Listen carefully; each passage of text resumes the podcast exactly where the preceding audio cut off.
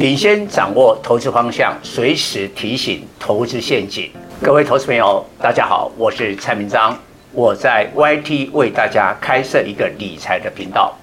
每天盘前提示观盘重点，盘后分析个股脉动，请大家赶紧加入我的官方频道，按下订阅及开启小铃铛，才不会错过每天赚钱的机会。各位粉丝朋友，大家好，我是陈章，现在是礼拜二盘后的分析。呃，我们在之前很早就跟各位说明，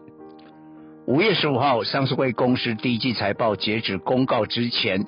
针对这一份衰退的报告，要提前反应利空，所以大盘陆陆续续会出现两个低点。第一个低点一五二八四反映台积电，第二个低点反映的是台积电以外的股票，尤其是涨过头财报却不好的中小型电子股。那到了昨天财报已经截止公告，的确很惨，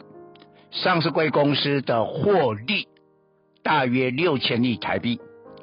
年减。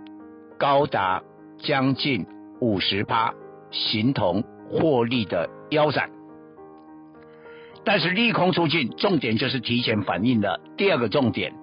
今天晚上美国债务上限的谈判露出了达成协议的曙光，但最后的结果要看实际的情况啊。假如说没有通过的话，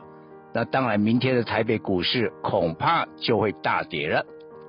那即便通过的话呢，以今天大涨了一百九十八点这样两个月来最大的一个涨幅来看，也多少反映了。所以即便通过，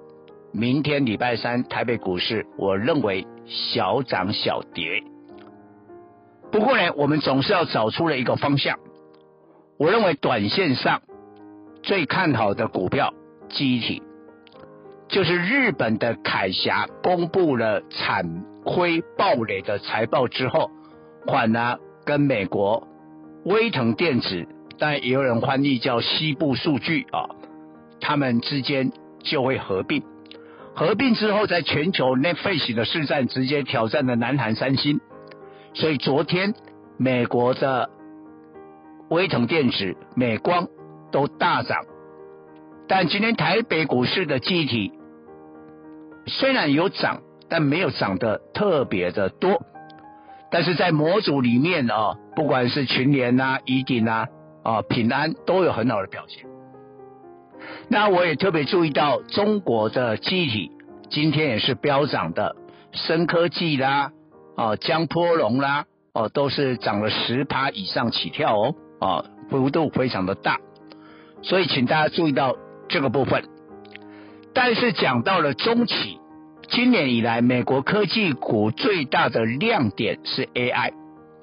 飞达的话已经飙升了一倍了。今天甚至呢，台积电可以涨九点五，带动大盘回到了五百零五，也是靠辉达，因为辉达跟台积电呢紧急的追加了一万片高级 AI 的订单。当然，台积电呢本身还有考验呢。大盘今天收复了季线压力，但是台积电还没有哎、它的个股的季线是在五一五啊，还有十块的差距啊，所以今天呢、真正的焦点还是在股价改写高点的 AI 供应链 AI 链，你看一下哈，IC 设计大部分啊，未来的股价都不能太过于期待。因为手机 PC 啊拖累，但是你看三六六的四星 KY 今天改写了历史新高啊，然后最近的 AI 伺服器，你看广达今天大涨三点四来到一零一啊，我说它会超车那个红海，红海今天收平盘一零二，只差一块哎，只差一块哎，但是现在 AI 伺服器只有广达在创高吗？没有，技嘉、微星。我的会员其实很早针对这两个被市场忽视的 AI 伺服器已经在布局了，你看今天呢，技嘉大涨了九块，涨了六趴，收在一百四十四点五新高哦。啊，维维新的话呢，也蓄势待发。那我今天给我们粉丝提供了一个珍贵的资料啊，我们都领先最好的东西都分享给我们的粉丝。就蔡总精挑细选十档 AI 链的黑马，我告诉你，这里几乎每一档，几乎每一档都在陆陆续续的改写新高，成为台股最强的黑马。这当中，AI 伺服器 PE 最低的只有三档，广达、技嘉、微星，